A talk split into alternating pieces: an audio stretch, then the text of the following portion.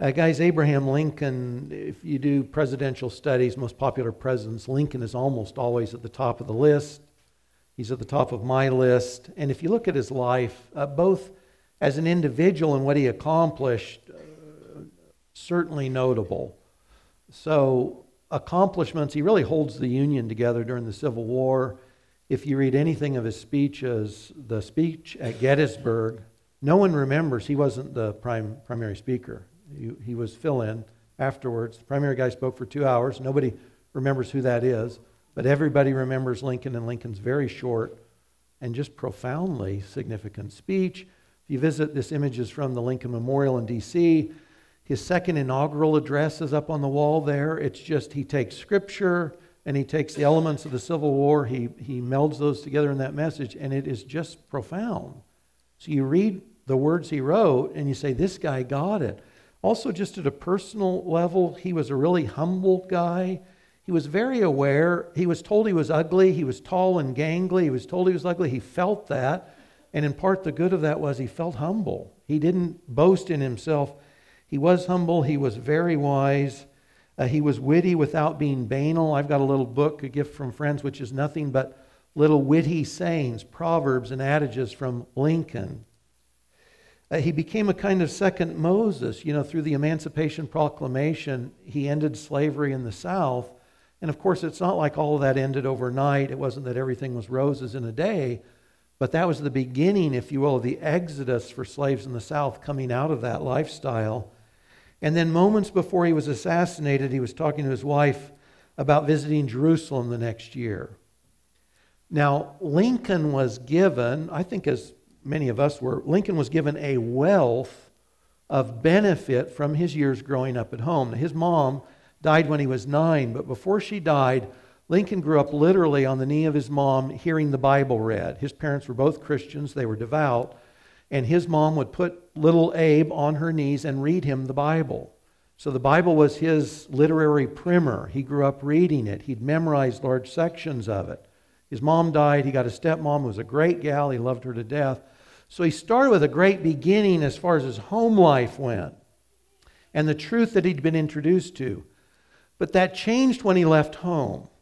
So he leaves home, he's a young adult, and you know, this is the way for many of us, right? We've grown up in our parents' household, but when you leave, you're deciding do I believe what my parents believe?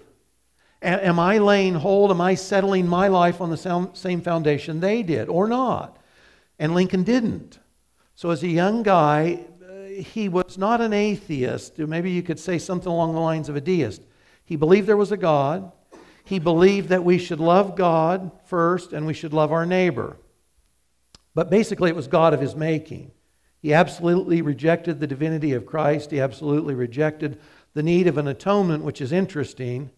If you have any respect for Christ, but you don't need a Savior, then you've really made him redundant. In fact, you've made him foolish because he came down and suffered and died and you didn't need it. This was Lincoln's view. If you read up on this whole question of, and this is where I'm going, was Lincoln a Christian? There's stuff all over the map on this. And the problem is uh, twofold, and I'll share just a little bit here in a second. There's um, Lincoln lived most of his life as an adult without being a believer, absolutely, a Christian. He said so, and everybody around him knew it. He was clear on that. But he had developments later in his life, and that's what I'll get to here in a second. So um, he himself did not write in his hand and record clear confession of faith or conversion like we would like. If we're Christians and we want to believe we're going to see Abe in heaven, right? But let me li- uh, listen to this. This is from D. James Kennedy. And this is what he records about Lincoln. Now, Lincoln, when he gets to the White House, he's had one son, Edward, die. He has another son, Willie, die. And, and the death of his little son, Willie, was, he would say, was the hardest thing of his life. But his heart started to soften. And so this is what Kennedy records. He says there's a remarkable letter that comes to us from an Illinois clergyman who talked to Lincoln after this time. This is after the death of his son. He said this to Mr. Lincoln Mr. President, do you love Jesus?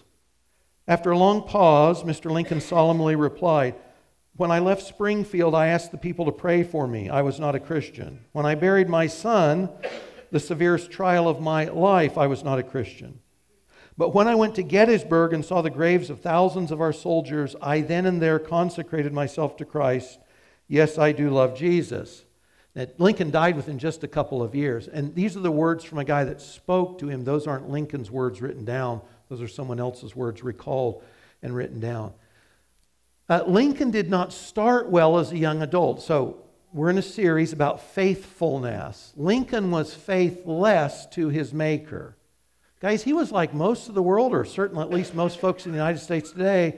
I believe in a God. He's kind of a God of my making. I live life as I see best, as I see fit, and I trust that God and I are okay. That was Lincoln's youth. In fact, it was most of his life. Conversion for Lincoln, if it happened, and I think Kennedy's letter is correct, it came very late in life. So we admire Lincoln for lots of things, and I believe he'll be in heaven, but he didn't start well. He finished well, but he didn't start well. And that's what we're talking about today. Your past does not define your present or your future.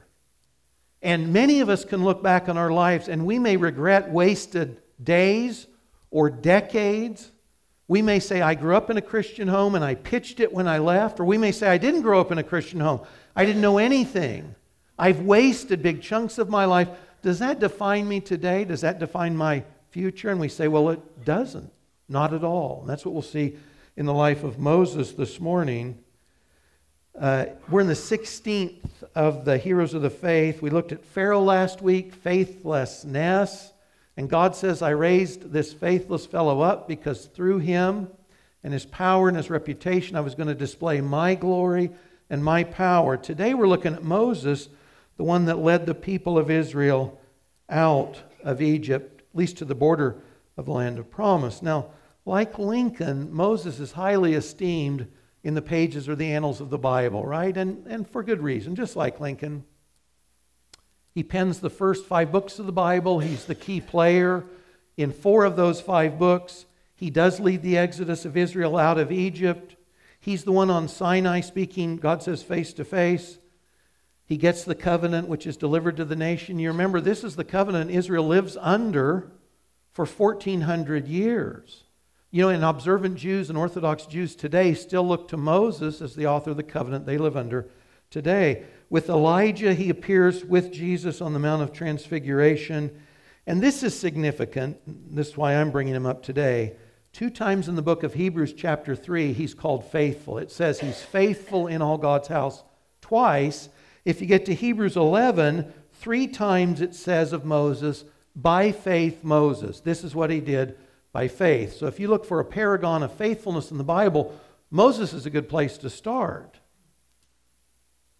But his life didn't start that way either, just like Lincoln's. Moses finishes well, but he doesn't start well. And that's why I think he's particularly helpful to us. So, this is my hope for anybody with a takeaway today that whatever our past is, whatever failures we look back to, whatever regrets we have in the past, we understand that those don't define our life going forward. And that we can look at somebody's life who was faithless initially and then stumbled forward poorly in trying to be faithful.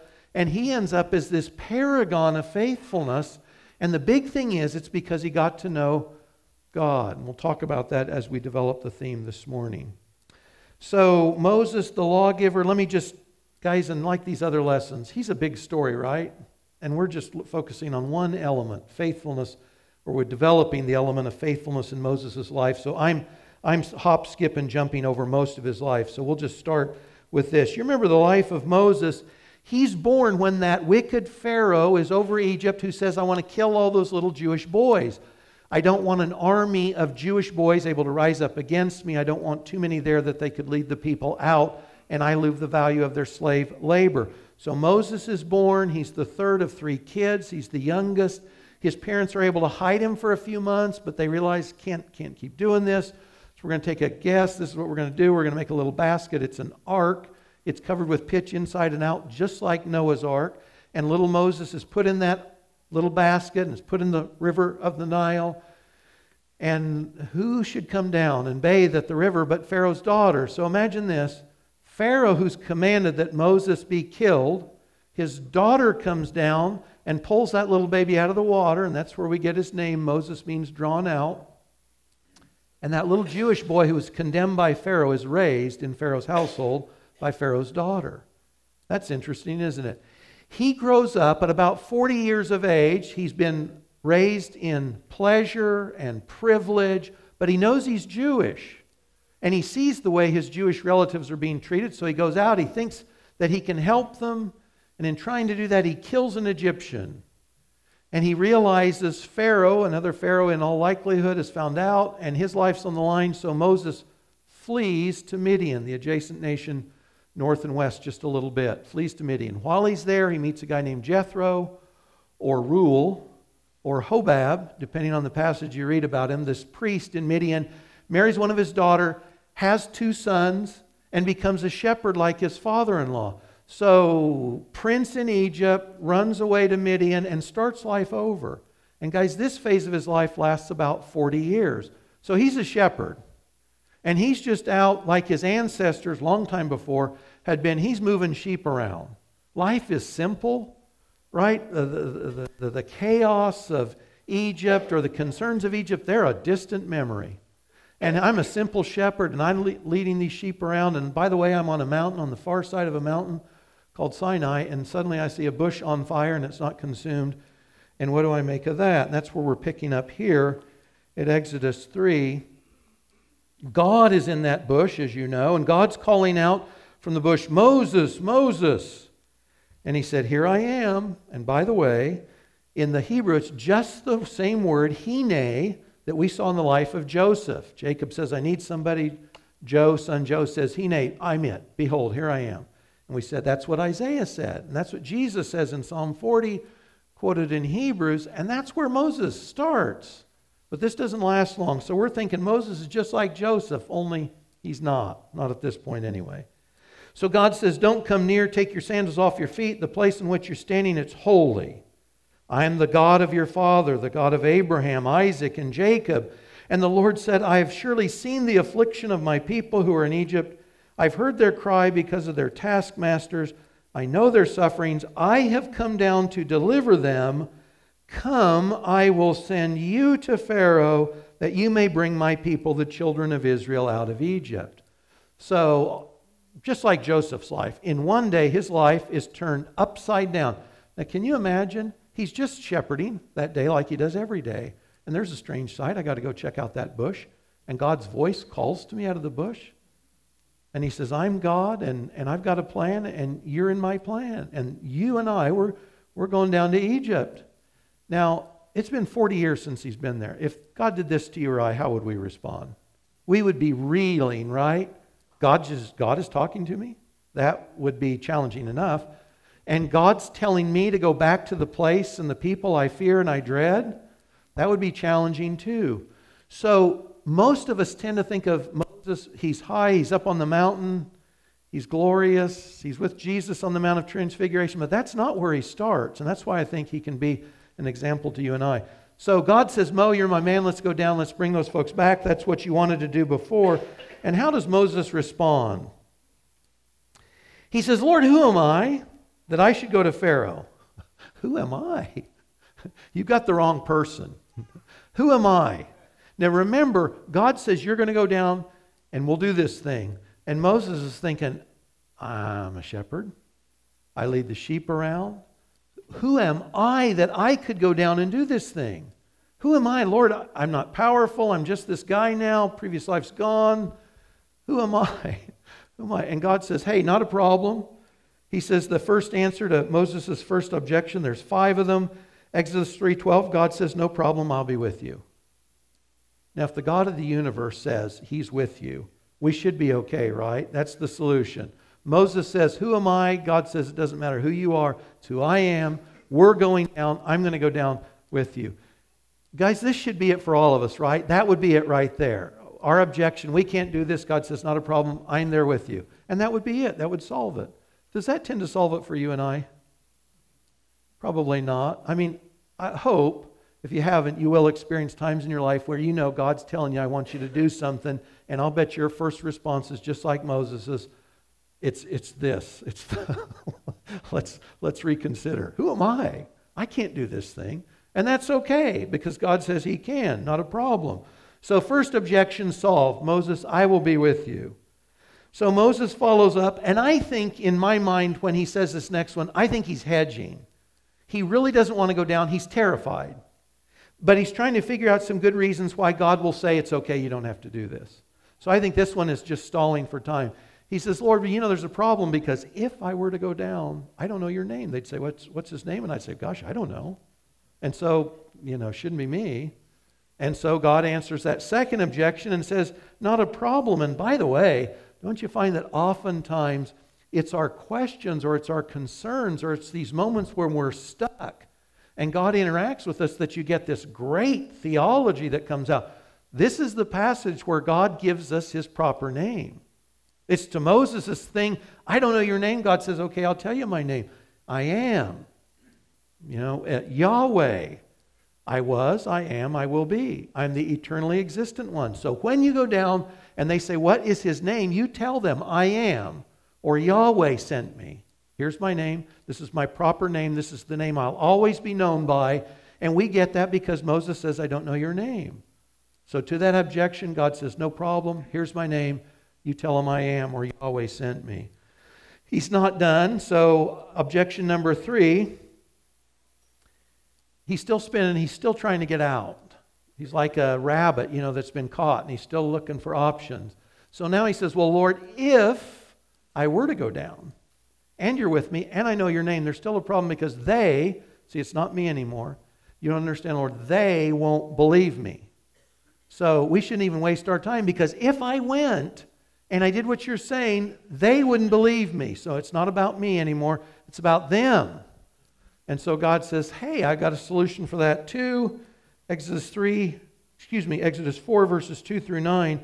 God says, Okay, this is what we'll do. They'll believe you, and I'll give you some miracles, some signs that will validate your authority to speak for me. That, that staff in your hand, you'll throw it down, it'll become a serpent. Your hand, stick it in your cloak, you'll pull it out, it'll have leprosy on it. This won't be a trick. It'll really be leprous. You'll put it back in and pull it out and it'll be clean again. And we'll, we'll dip some water from the Nile, we'll pour it out, and it'll be blood. It'll be real blood. He says, I'll give you some signs, and they will believe you. Fourth objection's covered. Or, excuse me, third. At the fourth one, he says, so we're not done yet. He keeps going. He says, Well, Lord, this is the problem too. I'm not eloquent. I'm not, I don't speak well. He says, It's like I have a heavy tongue. I have trouble getting my words out. And how many, how many people here love to speak in front of others? You love it. You love it. There's only a few for a reason. Most people don't want to speak in front of others. It's terrifying. Moses says, Man, this is not my forte. I don't speak well. You don't want me. Do you remember what was said of the Apostle Paul in 2 Corinthians? You remember Paul wrote most of the New Testament. He's the key apostle who spreads the gospel through the Roman Empire. But do you remember what his naysayer said of him? He's a poor speaker. He's a poor speaker. Moses says, I'm a poor speaker. And God says, You know, I've got an answer for that too, because he says, Moses, I made your mouth, and I can help you. I can help you be as articulate as you need to be. That's not a problem. Now, the fifth and last one is the best. He says this um, it's cryptic. In the ESV, it reads, Oh, my Lord, please send someone else. Now, in the Hebrew, it doesn't, it, all that's not there. It says, Please, Lord, send. And the thought is this Moses is, do, he's dismissing God. He says, Lord, send whoever you want except me. Lord, do whatever it's a great plan. I can see you've got future and potential. Send anyone you want as long as it's not me. Someone else is inferred. Now, the Lord's upset at this point. It says he gets angry with Moses and he says, Hey, You've got a brother Aaron, right? He's articulate. I'm going to team you up. I'll hit you up with your brother Aaron. You guys will go down together. I'll give you my word. You'll speak to Aaron. Aaron will speak. Everything's good. Basically, Moses knows he's going. Like it or not, he's going. Five, five excuses. God's not taking any of them. God says, You're my man. You're going down. Now, think of this Moses does not start well. The guy that's praised five times in Hebrews for faithfulness, this is the way he starts. No, no, no, no, no. Faithless, faithless, faithless, faithless, faithless. He knows this is God. He knows this is his creator. And he says, No way, no how. That's his start. That's where his story starts. Now, if Moses starts that poorly, do you think there's hope for mere mortals like you and me? I bet there is. We're made of the same stuff, right? Many of us have not started life well. In fact, I know, as I've said, some of us grew up in Christian households. we got up to adult age, we start making up our own mind, and we go our own way. We can live decades doing things our own way. And you come to Christ and you suddenly get it. I've got life now. I understand the big picture. And I look back and I lament the decades behind me. Or, guys, some of us have done this. We have said, I'm a Christian, Lord. I want to follow you. I want to obey you. I want to be faithful.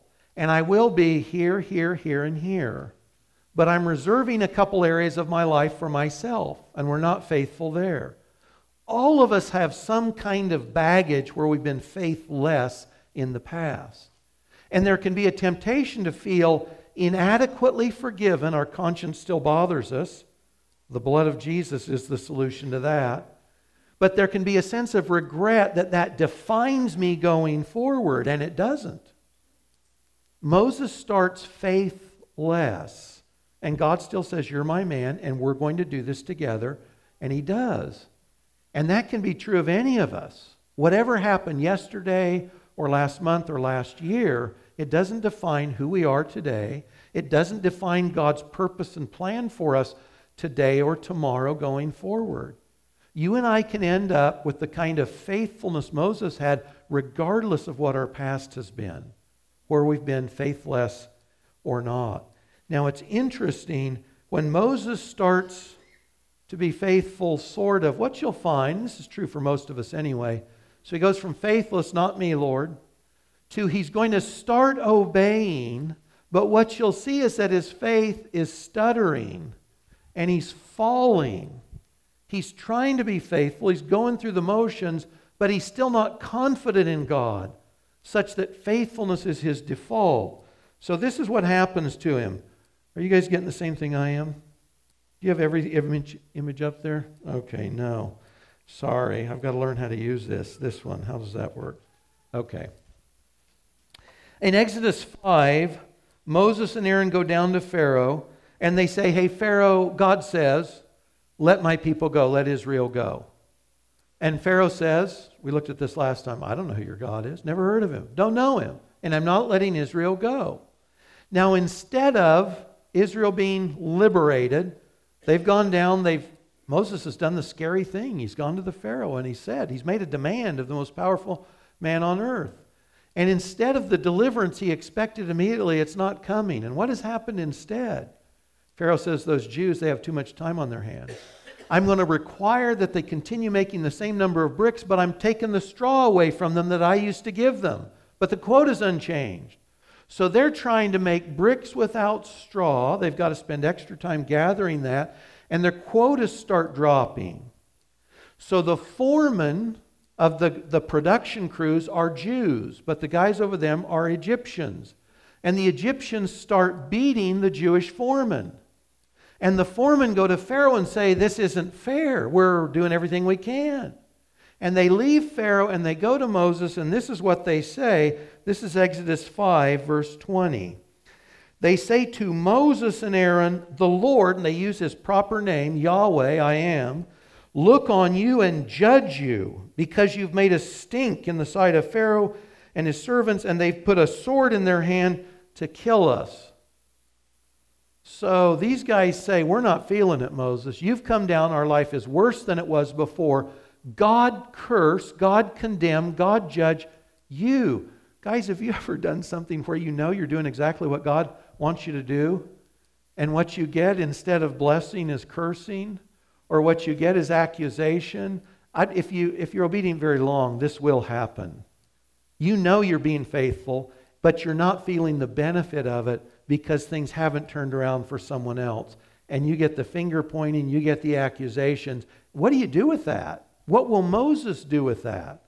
Well, you see this here in 522. Moses turns to the Lord and he says, Lord, why have you done evil to this people? Why did you ever send me? It's like, Lord, I told you way back there. Shouldn't have started this. Since I came to Pharaoh to speak in your name, he's done evil to this people, and you've not delivered your people at all. He's like, Lord, okay, we came down, we did it your way, we went, we said this, and these guys, they're mad, and they're mad at me. You know, what am I going to do? Now, when I read Moses here, this is what I think of. You remember in the Charlie Brown Christmas special, Charlie Brown has tried to do the Christmas pageant. It's, it's been a spectacular failure, and he thought he'd impress all the kids with his choice of a Christmas tree, and they hate it and they mock him, right? And he, and he takes that little Christmas tree home and he takes one nice, shiny red ornament, he puts it on it. Tree loses a few more needles, falls over to the ground. And you remember what he says? He says, I've killed it. Everything I touch is ruined. I think that's what Moses is feeling like now. I did what you said, I jumped through the hoops, I followed through, and nothing is working. So, guys, this is the thing Moses is there. He's being obedient, but he has no confidence, and he's ready to go back to this stage of faithlessness. God says to him in Exodus 6:10, "Go tell Pharaoh, let my people go." Verse 12, Moses says, "Behold, the people of Israel have not listened to me. How then shall Pharaoh? So you've got excuses again. You've got objections again. Same thing at Exodus 6:28. He says Moses says to the Lord, "Behold, I am of uncircumcised lips. How will Pharaoh listen to me?" So this sounds just like back at Sinai. It's not that I don't want to obey you, Lord. It's going nowhere. Nothing's going to happen. So at this point, Moses is in Egypt. He's in the arena. He's doing the things God told him to do. He's saying the things God's told him to say, but he's doing so with no confidence. And his faithfulness looks now just like it did back at Sinai. He's stumbling forward. He says, Nobody listens to me. The Jews now don't listen to me. They did initially, the record's clear, but the hard times have increased, and now they don't want to hear from me. In fact, the text says their spirits were crushed by the oppression. It says they couldn't listen. We're so depressed, we're so despondent and discouraged, we just can't hear it. And so Moses is like he wants to go back. He doesn't want to start this thing over at all. Let's just go back. He's stumbling in his faithfulness. He's there, he's doing it, but he has no confidence. And so he feels like he wants to be faithless the way he was before. Lord, your plan's not going to work. Let's go back. I'll just go back to being a shepherd on the hill. Now, guys, being in the arena is better than sitting in the stands. And faltering faithfulness is better than faithlessness. So he's engaged, but what he lacks is confidence, so that faithfulness is simply the default. Now, the text doesn't record it, but I think this is what's going on because what you'll see a changed man here in the next text. I think what's happening over time is Moses, remember, is talking to God. The God of the universe is showing up to Moses and speaking to him. And Moses is getting to know God better and better, and he's seeing God's word slowly but surely be fulfilled. And so by the time you get to the second plague, the plague of the frogs, this stuttering faithfulness or this desire to default back to faithlessness, it's gone and you don't see it again. But I think what's happening is he's drawing near to God and God's drawing near to him. Moses is learning more about who God is, that he can't lie, that he's true to his word, that he's the power above all powers. And so what you'll see is he moves from faithlessness to faltering faith to faithfulness. You see this in Exodus 8, verse 9. This is the plague of the frogs, and the frogs from the Nile, they've covered the land. They're everywhere, and Pharaoh's sick of it. So he says to Moses, Hey, would you please go pray to your God, get rid of these frogs? So Moses, all of a sudden, his, his stature and his words change, and he says this He says, You name the hour. I'll go talk to the Lord tomorrow. You tell me the hour you want to see those frogs die and start receding, so that when I pray at that hour, you'll know God did it. It's the time you asked. It'll be that specific. That's the kind of confidence you see in Moses going forward. That's exactly what he does to Pharaoh, says to Pharaoh, and that's what God does. Now, with each successive plague or sign, Moses does the same thing. He goes boldly into Pharaoh, he speaks God's word, Pharaoh's heart is hardened. God does the sign of the miracle right up to the tenth sign. You remember it's the death of the firstborn, and that's the Passover. We don't have time to go into all of that, but you remember the Jews took a lamb, was in their home for four days. On the evening, it's slain. They take its blood, they put it around the opening to their home, and anyone in that home under the blood of the lamb is safe when the angel of death goes over the nation that night.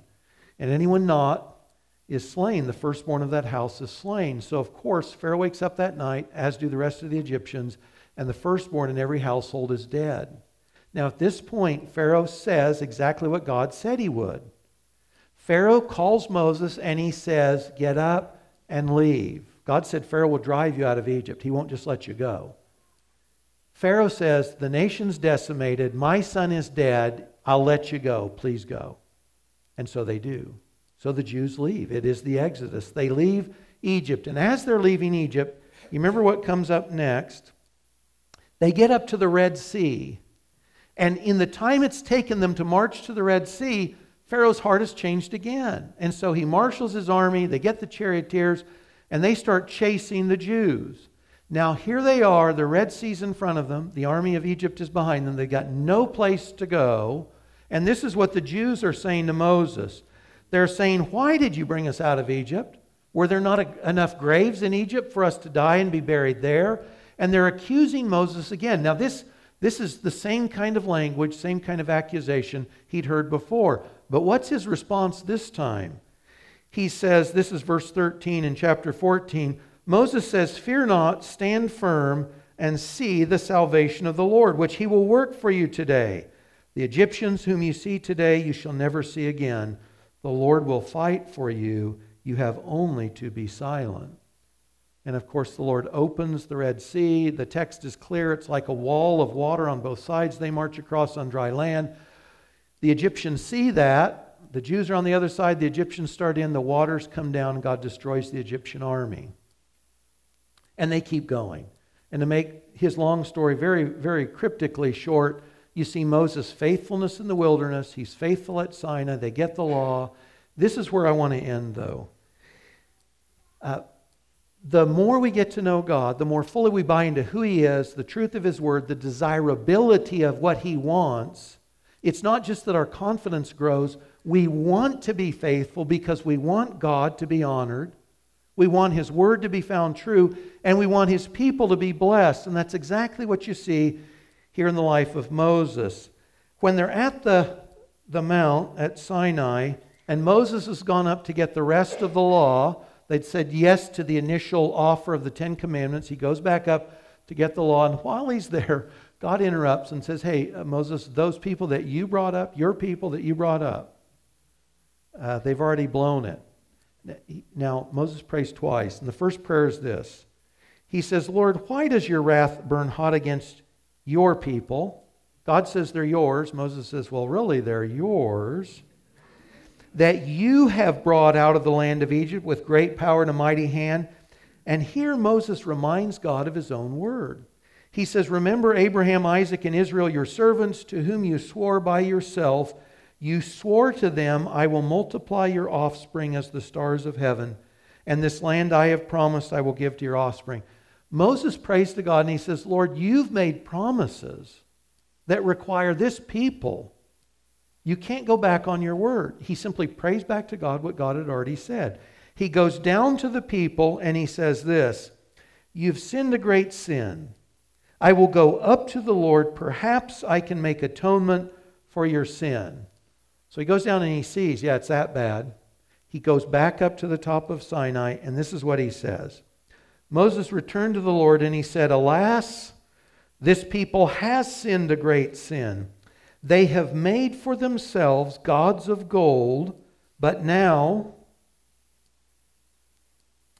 if you will, forgive their sin. But if not, please blot me out of your book that you have written. Now, this is interesting, isn't it? Moses has gone from faithless to faltering to faithful and confident, and the end of that development is he looks just like Jesus Christ when he says, Take my life and spare them. He is so fully bought into the will of God and the glory of God and the promises of God and the blessing for God's people that Moses says, Lord, if you can forgive them, would you? And if you can't, would you take me instead of them? And guys, I think that's just what happens when we get to know God as Moses was getting to know God. The transformation is occurring in us that you see in the life of Moses. The life of Christ within us, face to face through fellowship and prayer and the Word of God and worship. We get to know Him. We buy into who He is. We want to see Him honored and glorified.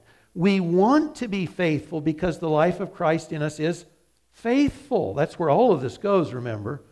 We're not creating faithfulness. We just want the life of Christ in us that is faithful to be raised up and known. And that's where Moses ends up. He's faithful. He's a paragon of faithful. It's not where he started, it's where he finished.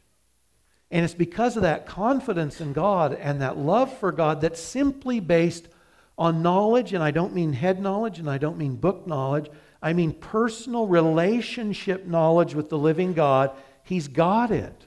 And so he's faithful as a default because of that. And his story can be true for any of us here as well. It doesn't matter what the history is for us, it doesn't matter what faithlessness has looked like in the past. It doesn't matter today if we're faltering forward, if you will. That same kind of faithfulness you see exemplified in the life of Moses, that's exactly what God's doing in you and me today, too. If you feel like I, it's tough, that's a tough challenge, we don't jump through more hoops, we get to know God we get face to face with the Lord. And we do that times like this. We do it when we worship and when we pray and when we're in our word here or at home. We do it when we meet with other saints. Those are all the vehicles God's always been using to help us to know Him as He is, and then the life of Christ is formed within us. And that's what you see in the life of Moses. Didn't start well, but he finished well, and the faithfulness was the fruit of the personal knowledge of God and the transformation within him that looks just like the life of Christ. And that's, that's meant to be your story and mine as well. Let's pray, and then we'll read a scripture together. If you're on the worship team, you can come on up. Lord God, uh, help us to place our past faults and failures under the blood of Christ, which alone is adequate to cleanse our conscience. Thanks for the atoning sacrifice of Jesus, Lord, that washes us white as snow. Thanks for the gift of new birth and new life and the presence of your Spirit to engender and to promote more the life of Christ within us. And Lord, if we haven't started well, help us finish well and help that start today. In Jesus' name, amen. Well, guys, uh, last, before we start, have I still got this one, guys? Psalm 90. This is Moses' psalm. Go ahead and stand with me. Uh, this is from Moses. It's one of my favorite psalms, and we'll read verses 12, 16, and 17. Join me if you would. So teach us to number our days, that we may get a heart of wisdom. Let your work be shown to your servants, and your glorious power to their children. Let the favor of the Lord our God be upon us, and establish the work of our hands upon us. Yes, establish the work of our hands. Amen.